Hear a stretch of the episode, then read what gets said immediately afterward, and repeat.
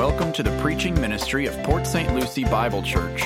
We are a Christian church whose goal is to faithfully preach Christ from Scripture so that we might better love and serve Him. We pray that this message from God's Word would engage your mind with the truth and inspire your heart to obey Christ. Here's today's message.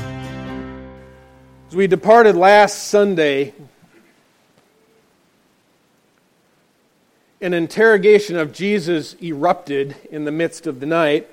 Still, according to established legal ethics in Israel, it is or was unlawful for criminals to be tried under the cloak of darkness. Uh, those established ethics, however, they did not prevent a mock tribunal from occurring in the middle of darkness. This preceded Jesus' actual trial. And we turn to Luke chapter 22, verse 66. Uh, we observe after daybreak.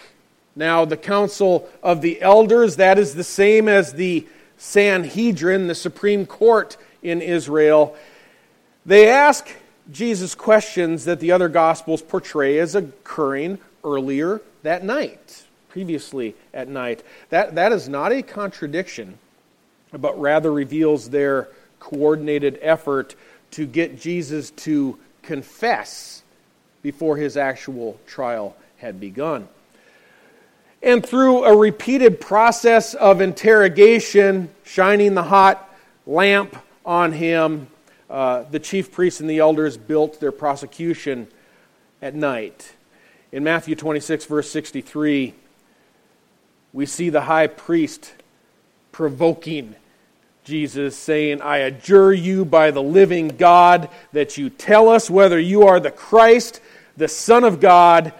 Jesus said to him, You have said it yourself.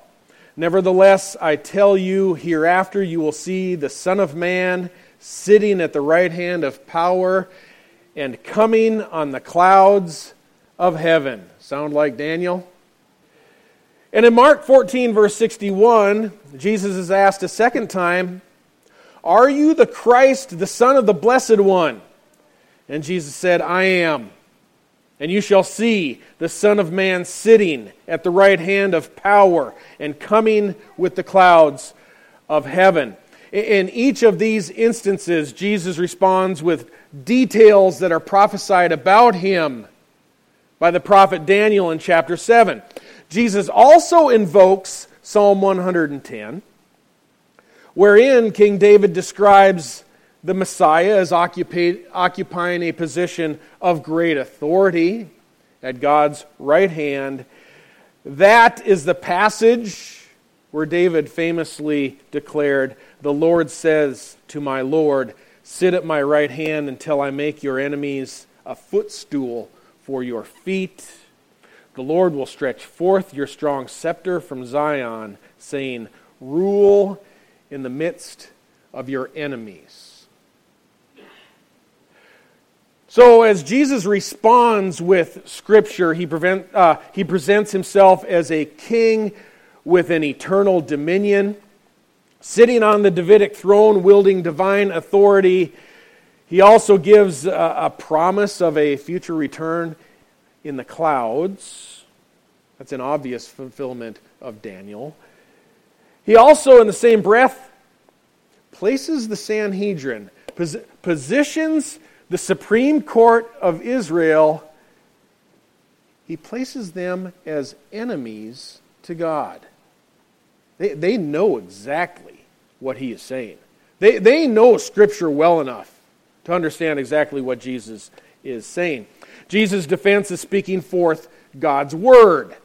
That, that is known as prophesying. We studied this last Wednesday evening. Uh, speaking forth God's word is prophesying. To prophesy does not mean to predict the future, though there were some prophecies that contained a future element in them. Uh, the proper definition of prophesy means to speak for God or, or to speak God's word. That, that was the function of a prophet, to prophesy, to speak God's word. Whenever Jesus was confronted by God's enemies, That would include when he was tempted by Satan uh, in the wilderness or by the Pharisees. Uh, he almost universally responded with what God's prophets had already said about him, always speaking forth God's word. In doing so, Jesus claimed to be speaking for God, prophesying to speak for God. And the religious leaders, as I said, they were proficient enough with Scripture. They, they, they had known enough Scripture to recognize exactly what Jesus was saying. And of course, they were, they were gravely insulted. Gravely insulted by Jesus. Uh, in his defense, Jesus prophesied. You know, his earthly ministry was rich with uh, quotations from the Old Testament, often preempted by a phrase, It is written, right? It is written. Everybody recognized this about Jesus. It was his way of teaching, and, and it was one of the reasons that when Jesus was blindfolded and when he was beaten, uh, we, we read that verse last week, verse 64. It's the reason that those interrogating him said, uh, Prophesy now. Who is the one who hit you? you know, in other words, speak for God now. Who is the one who struck you? And notice, even in that situation, they weren't asking him to predict the future, actually, to reveal the past, technically. Um, but having him blindfolded, they were confident that only God could tell Jesus who it was that struck him. Uh, so, in a nutshell, they're saying, prophesy now. They're saying, we don't believe you speak for God. We do not believe you when you claim to speak for God. Um, they don't believe Jesus is the Messiah. They don't believe that he has, as, as the prophet Daniel had declared, an eternal dominion. Uh, they don't believe Jesus is worthy of a seat of great honor at the Father's right hand. They don't accept he will come again, coming in the clouds. They don't accept he will return. And uh, those examining his claims will not acknowledge that they are actually God's enemies. They, they will not acknowledge that. They see themselves as very religious. And in summary, they are like many. They are like many who, who fill church pews today but don't really believe anything that Jesus taught. They're like many today. Consider that as I read from Luke chapter 22, beginning in verse 66. It's been a long night of interrogation. It is now complete. Uh, they have already rejected all of Jesus' claims. This trial held after, after daybreak, th- this now is only a legal formality for them. It had to be done. When it was day, the council of elders of the people assembled, both chief priests and scribes, and they led Jesus away to their council chamber, saying, If you are the Christ, tell us. But he said to them, If I tell you, you will not believe. And if I ask you a question, you will not answer. But from now on, the Son of Man will be seated at the right hand of the power of God. You know, so they probably, Pharisees probably look at one another and, and high five. There he is. He said it again. We've got him. And, and they all said, Are you the Son of God then? And Jesus said to them, Yes, I am. One translation says, It is as you say. You've said it yourself. And then they said, What further need do we have of testimony? For we have heard it ourselves from his very own mouth. They had already heard it from Jesus again and again. Earlier on that night, they heard it. They had heard it throughout his three year ministry in many, many different portions and in many different ways. E- even in the Garden of Gethsemane, remember, when they came searching for him, he replied, I am, three different times. I am, using the name of God. Uh, the court was not following a process of inquiry on this morning. They already had all the evidence that they needed. Uh, they merely wanted Jesus to confess one more time for the court stenographer. Let's get this official. Nothing he could say would satisfy those who reject his authority. They had already made up their minds long ago. before walking into church that morning. I mean, court. And listening to repeated claims of Jesus for them. Oh, it's just another formality. Just another formality. I, I imagine there were big eye rolls. Big eye rolls towards Jesus. In verse 67, he assures, If I tell you, you will not believe. Are you surprised Jesus just didn't tee up the gospel one more time? Maybe just one more time. One, one more soft appeal. I'm not. I'm not. We read in the Sermon on the Mount, Jesus says, Do not cast your pearls before the swine. You know, that, that is instruction on how uh, to not, um, it, it governs how we handle the gospel in the face of hostility, in the face of hostile opposition to the gospel. The Apostle John wrote, There is a sin leading to death. There is. There is. And for he or she who repeatedly denies the gospel over and over again, you will eventually cross a threshold where God will not reach anymore. It's enough. We got to be really careful about reaching or breaching that threshold. The Pharisees have done it, the Sanhedrin had done it. But folks, this is not a New Testament dispensation. This, is, this isn't something that, that we just see here. In the Old Testament, Jeremiah chapter 7, we observe God instructing the prophet Jeremiah concerning Israel who had lived in defiance of God for a long time now. And he says, As for you, God speaking to Jeremiah, as for you, do not pray for this people, and do not lift up cry or prayer for them, and do not intercede with me, for I do not hear you. Jeremiah 14 11, so the Lord said to me, Do not pray for the welfare of this people.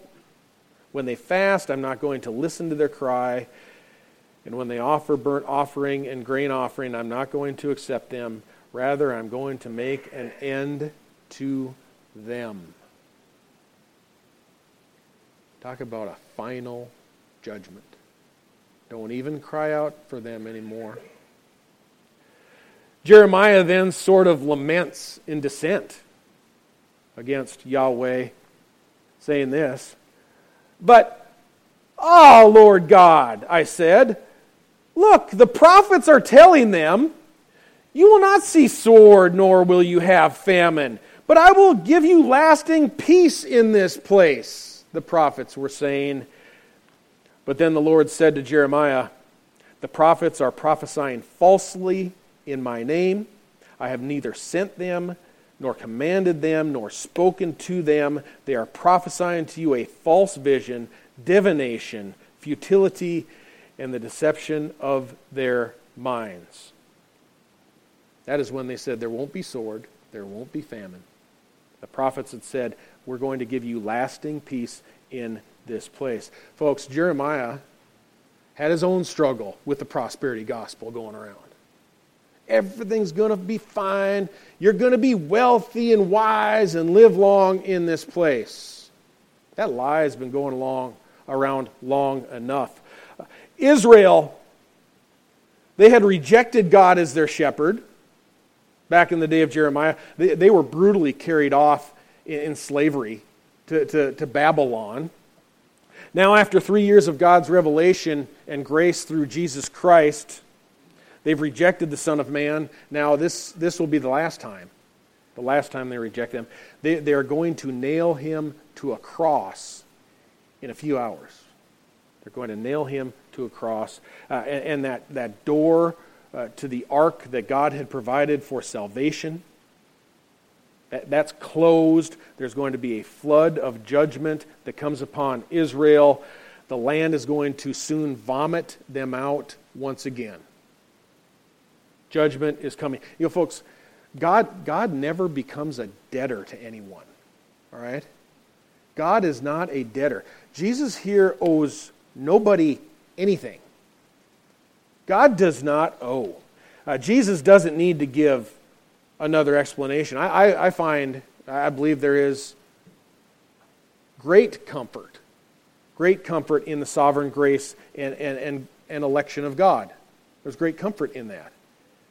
For, for the persons I know who repeatedly reject the invitation, the call to believe on Christ, uh, the call to believe Christ's claims, I don't lie awake every night. I don't. At funerals of loved ones who, throughout their lives, repeatedly refused God's offer of forgiveness, uh, although their destiny in hell, it, it grieves me. That grieves me. I don't bear their fate on my shoulders. That wasn't up to me. I don't cry for days wondering how maybe if I just shared one more time, maybe if I just teed it up once more, if I'd made that last minute night phone call, maybe then they might have believed. Maybe just one more verse of just as I am, you know. Let's tee it up one more time. Uh, could we have bridged the, the difference? No, not according to Jesus. Not according to Jesus. To his enemies, he said, If I tell you, you will not believe. You will not believe. There's none who seeks for God, there's not even one. All are dead in their trespasses and sins. I do not possess the authority or the power to, to make people alive to God. I can't do that. The only thing that I can do is share the gospel of Jesus Christ. Share it, uh, share it with all in anticipation that the Holy Spirit is going to save some. He's going to regenerate some for the glory of God's Son. That is what our responsibility uh, is. Salvifically, in a salvific sense, that, that is all I can do until the Son comes. Declare the gospel. Noah was a preacher of righteousness. He warned, he warned the neighbors around. He, he, he warned his friends that the judgment of God was coming. God, God had even supplied an ark, right? The, the door to that ark remained open for a season. But Noah could not make the people enter, and for those who reject God's single provision of salvation, there's only one as these religious leaders in Israel have done, there's nothing more that can be said. There's nothing more that you can say to them. For if we go on sinning willfully after receiving the knowledge of the truth, there no longer remains a sacrifice for sins. Is that a brutal verse? Or what? You know, when it comes to uh, parallel verses, you know, on Sunday and, and, and verses pop into your head, uh, and providing a, presenting a message and preparing uh, parallel resources, that popped in my head. And uh, sometimes you get them from cross references and study Bibles from resources, and, and you get these verses that pour in when, when you're, when you're considering a passage like this. And uh, I always go back every time I come across one, and this one in particular, and I, uh, I read the context of the verse.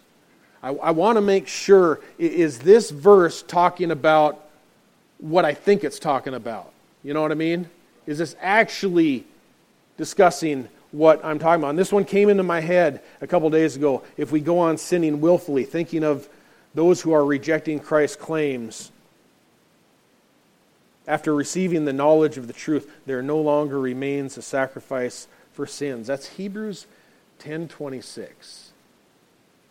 And I go, you know what? I got to go. Wait a second. I know that context.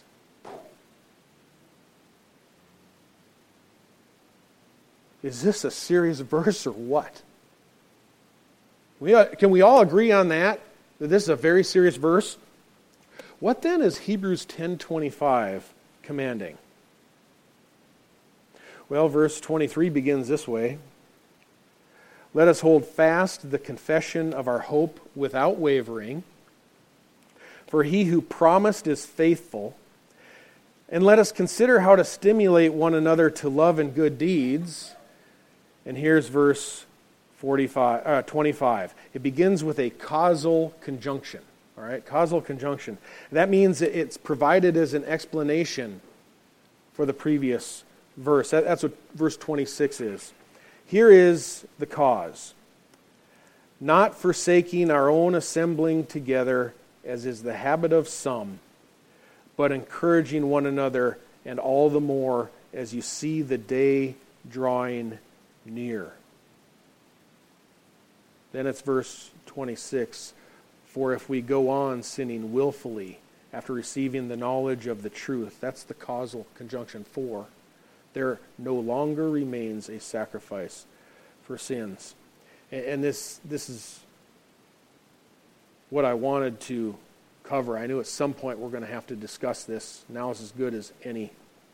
Um, folks, during the political upheaval that we're experiencing, there, there has been a lot of misinformation spread around, especially on the internet. A lot of misinformation is being circulated that denigrates the preeminence, the, the, the prominence of Christ's church, the church that Satan wants to destroy. And his craft and power are great, armed with cruel hate. Satan hates the church. He wants to destroy the church. And I saw more of this this past week. I, so I anticipate you're seeing it as well. I, I just have to imagine if you guys have a phone or if you're on the internet, you're seeing it as well. So, so it must be addressed. You know, John MacArthur, an imperfect man. I don't agree with him all the time, but he's, he's a man who's been used by God for mighty things. John MacArthur is standing for Christian worship. While there are false teachers who are working to disband and dismantle it. All right? Let me share just a few things that are concerns of pastors in general about the preeminence of worship and Christ's church coming together uh, and not forsaking the assembly together. We know Christians are not under the law. We, we, uh, Sunday is not established in Scripture as a new Sabbath day. We realize that. Our Sabbath rest is in Christ alone. But it isn't understood that this body assembles on Sunday. Te- teaching and worship on the Lord's Day. Uh, Sunday school is for all ages, it's a component of our fellowship and an assembly. Wednesday night is admittedly not the Lord's Day, but Wednesday evening it is long established as a uh, important family night offering special emphasis to prayer, youth group, choir, other things. Uh, Here's a caution I want to give. Again, again, I said it once a few weeks ago, not too forcibly. But there are, there are supplemental ministries.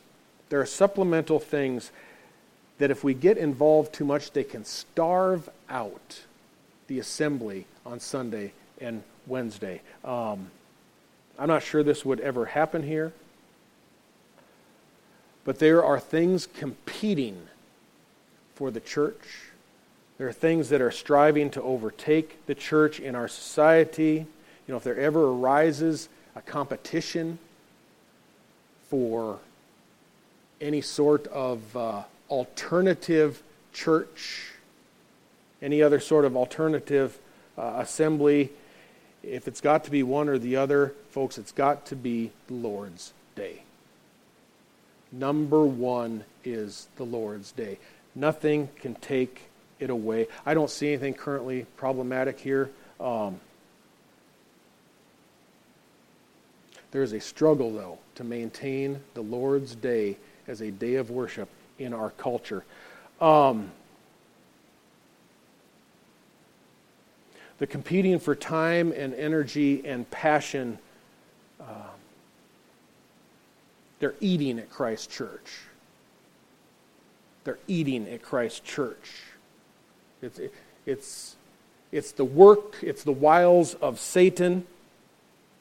There are a lot of events that have the potential to f- compete for focus with the church. Scripture reserves an emphasis for corporate worship and prayer. And balancing this tension that has always gone on is something that pastors are not unfamiliar with. I think we would all agree uh, that any behavior, any activity that consistently interferes with the vitality of the Lord's day is sin. But now there are voices who claim the corporate assembly to worship is optional. The Lord never commanded us to assemble, it has been said. Uh, again, denigrating and devaluing what God elevates as holy, the corporate gathering. Saw some of this talk this past week on the internet. You know, someone who says that does, does not recognize all Scripture as God breathed and, and equally inspired. The, the assertion is, well, well, Jesus never said it. It's not in the red letters. Jesus never commanded us. We had to assemble for worship. And that is a false teacher who says anything like that. They don't recognize that all Scripture is God breathed. That type of, and I'm putting on quotes, that type of pastor on the internet spreading that garbage along with the state of California and, and other states and along with Satan.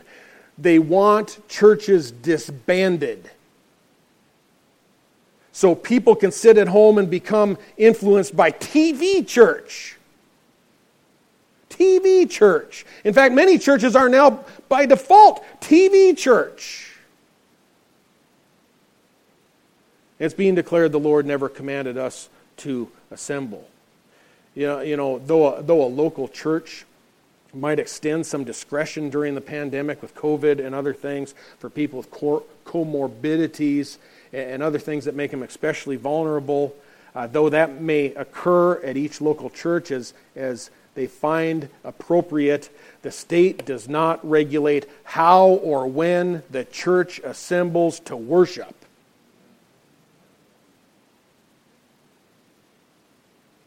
The state does not determine the size or the number or the assembly that God Himself has allotted to each. Uh, the state does not disband churches. It doesn't decide, well, you know, just kind of divide up and, and hide in your basements in smaller groups and we'll leave you alone. Just an example with MacArthur's church there, a very large church, is saying, well, just divide up into smaller churches, the state says. Get in smaller groups. Folks, the church does not decide uh, excuse me, the, the state does not decide on that. We do not hide the light of the gospel under a bushel. When the apostles were commanded by this same Sanhedrin that is trying Jesus right now, uh, when they're commanded not to pe- preach publicly, the, the apostles did not reply, you know, well, uh, okay, is it all right if we just kind of huddle then over here in a dark corner? If we kind of go away, will you let us then share some of the scriptures with one another? No. The church isn't going away. We aren't going to hide the gospel. They said we must obey God rather than man.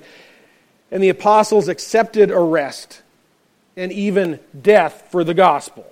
You know, it, was that kind of testimony, accepting that kind of death and seizure of property and other things, that lit the flame of, flame of the gospel that, that burns to this day. That's the testimony that the early church had. And I just want to, though this is a diversion a bit here, I just want to say it's time to toughen up, folks. They're coming. They're coming. The Hebrews, they were tempted to skip church, skip the assembly, because it was resulting in physical persecution. It was hazardous to their health. But the writer says, well, it hadn't resulted yet in the shedding of blood. Right? And, and, and, only a few, it says in chapter 10, verse 34, only some had their possessions seized. And some decided to forsake the assembly and return to Judaism because it, it didn't cause such hardships for them. That's what the writer of Hebrews is correcting.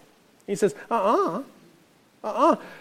Physical persecution and seizure of property is not a reason to forsake the assembly of God's people together. There, there are not other options. You can't do church alone. I've said many times over, over, over the seasons uh, you don't have church in your recliner petting your dog. The church is the assembly of God's people. There are not alternative church, churches. Video church is not acceptable long term. Um, we'll continue to do it for a little while to have grace on those who are older and have comorbidities that expose them to, to an extraordinary amount of risk, especially with age. But this is getting out of control. It's getting out of control. Just imagine those little churches that, that are struggling to hang on in, in these locations. Maybe they have 30 or 50 or 70 people that are ministering to one another. That's all they have, and now the state's saying, no, you can't, you can't do that. It's tragic. It is an attack by Satan that churches must disband. I'm sorry. But it is time to get serious about church. Um, there, therefore, I'm merely repeating what Scripture says to us all today. All right?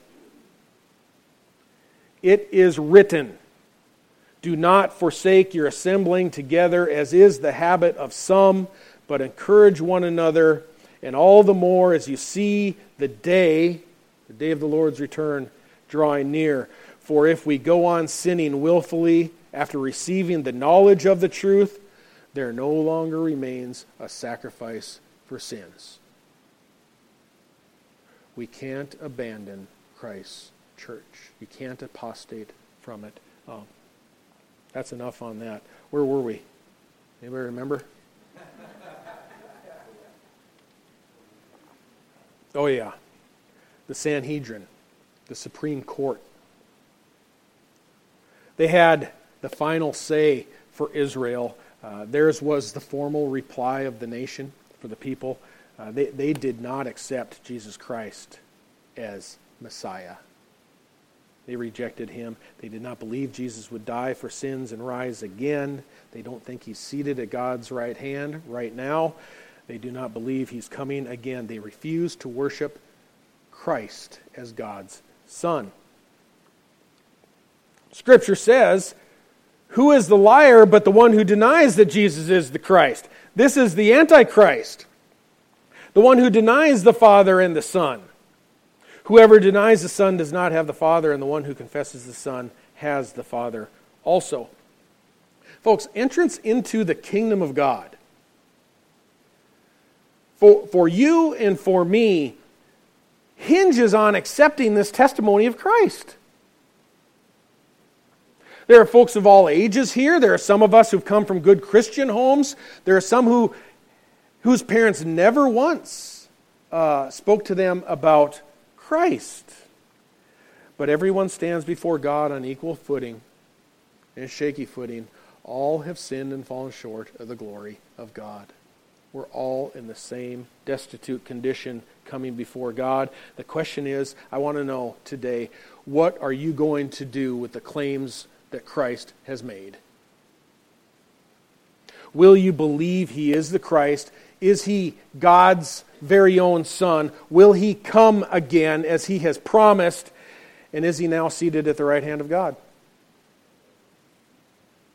Does Jesus rule in everlasting dominion as king? Because you either accept these claims that Jesus made or you remain God's enemy until the Son comes. Those are the only two options. Accept Him as Savior or remain His enemy until He comes. At that time, God is going to make every single enemy a foot, footstool for His feet. Final point what is Jesus doing right now? What is he doing? In verse 69, it says, From now on, the Son of Man will be seated at the right hand of the power of God. So, what is Jesus doing until the Son comes. Interceding.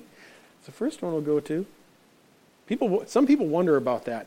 Um, some, some might think he's kind of sitting around, you know, he's seated at the right hand of God, and he's kind of sitting there, relaxing, you know, having a, having a refreshing drink until, you know, God looks at his watch, God the Father looks and says, All right, son, it's time. Now go. People think that he isn't doing much. Here's what Jesus is doing right here. He's not just sitting around, he's seated at God's right hand. It isn't a place of rest, it is a position of authority. Delegated authority. Romans 8:34 reveals that he is at the right hand of God interceding for us. Therefore, the previous verse, verse 33, asks, Who then will bring a charge against God's elect? Scripture suggests nobody. And who is he who condemns? It asks. Answer again nobody. Why? Because sandwiched between these verses, Scripture declares Jesus intercedes for us. This is why Romans 8, verse 35, same context right there, boldly asserts Who will separate us from the love of Christ? Answer Nobody. Why? Because whether in tribulation or distress or persecution or famine or nakedness or peril or sword, in all of these things, we overwhelmingly conquer through him who loved us. The church conquers in Christ.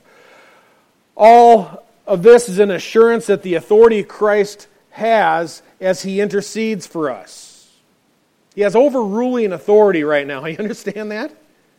He overrules every accusation of sin against us. This is the reason eight, uh, Romans 8, verse 1, same chapter again, can confidently announce this there is now no condemnation for those who are in Christ Jesus.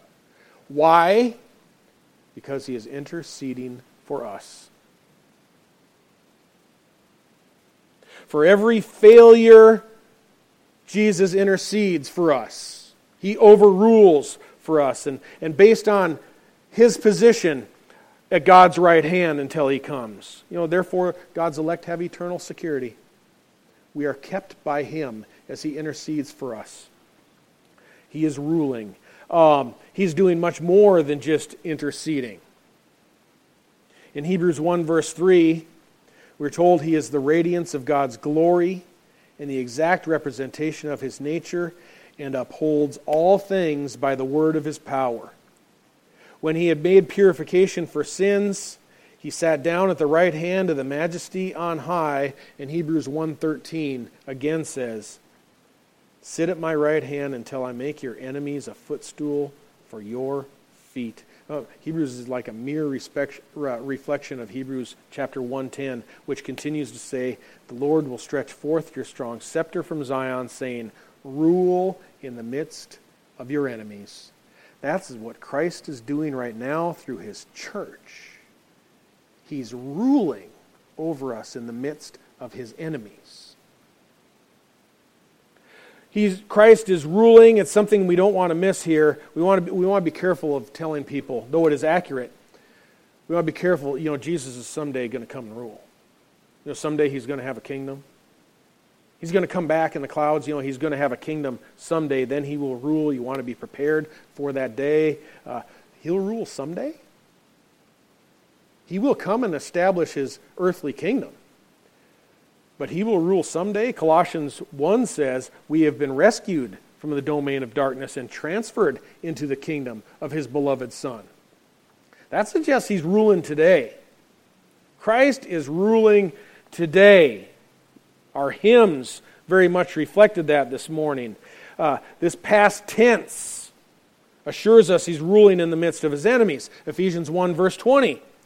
God raised him from the dead and seated him at his right hand, far above all rule and authority and power and dominion and every name that is named, not only in this age, but also in the one to come. And he put all things in subjection under his feet and he gave him as head over all things, the church. He's ruling over. That's why we worship him. Who is ruling the church, his church in this age from God's right hand until he comes? It is Jesus. 1 Peter 3, verses 21 to 22. Jesus Christ, who is at the right hand of God. All these references, I found a lot of them. I can't even exhaust them today. From the right hand of God. Jesus Christ, who is at the right hand of God, having gone into heaven after angels and authorities and powers had been subjected to him. Jesus is already declared in the Great Commission All authority has been given to me on heaven and on earth. He's ruling. He is ruling. He, he better be ruling. Folks, he better be ruling over you right now. Better not be someday. You know, you know, it's a grave mistake that the Sanhedrin made. They didn't want Christ ruling over them. They, they didn't want him ruling now. They didn't want him ruling ever. Not someday in the future, not ever. Uh, they didn't want to accept an eternal reign of the Son. Uh, they mocked his claims as king. They rejected his lordship over him. And the next chapter, we're going to see this is the reason that they dressed him up in purple to mock him, mock his claim to be king. It's the reason that they pressed down a crown of thorns upon his brow. The Gentiles didn't want to hear him either, didn't want to listen to him, didn't want to bow to him. And Matthew 27, verse 29, the soldiers placed a reed in his right hand, and they knelt down before him and mocked him, saying, Hail, King of the Jews. They spat on him, they took the reed and began to beat him on the head. And after they mocked him, they took the scarlet robe off of him, and they put his own garments back on him, and they led him away to crucify him. Why? They didn't want him ruling over them. That's the reaction of someone who doesn't want Christ ruling over them. Some have mistakenly believed they can delay Christ's rule. Maybe we can put it off until the Son comes. You know, maybe maybe I can get through college first, have a little fun, take my time. Maybe someday I'll get serious about Christ, settle down in the future. Maybe someday I'll worship him. There are many, many things I'd like to enjoy still until the Son comes. I guess, you know, if Jesus is just sitting around up there waiting to come, I got some things I'd like to reign over my, old li- my own life for a while. I'd like to do what I want to do, some would say. Uh, I'd like to do lots of things. Folks, the answer is nope. No. You can't do that. You cannot do that. You have to accept by faith the claims of Christ, bow the knee to serve him Sanhedrin was unwilling. Next week, we're going to see that Pilate and Herod were both unwilling. We're going to see that the soldiers were unwilling. They pressed a crown of thorns upon his head. But he's already ruling. In the midst of all of his enemies, he is already ruling from the right hand of God. He's going to come again and judge the living and the dead. That will be a time that is too late for you to decide. Which are you? Have you surrendered to the claims of Christ as King? Are you the Sanhedrin? Are you standing in judgment over Christ and who He is? Or have you accepted that you stand under His judgment? Scripture assures God will return and render judgment over us. Folks, I'm not going to remain God's enemy.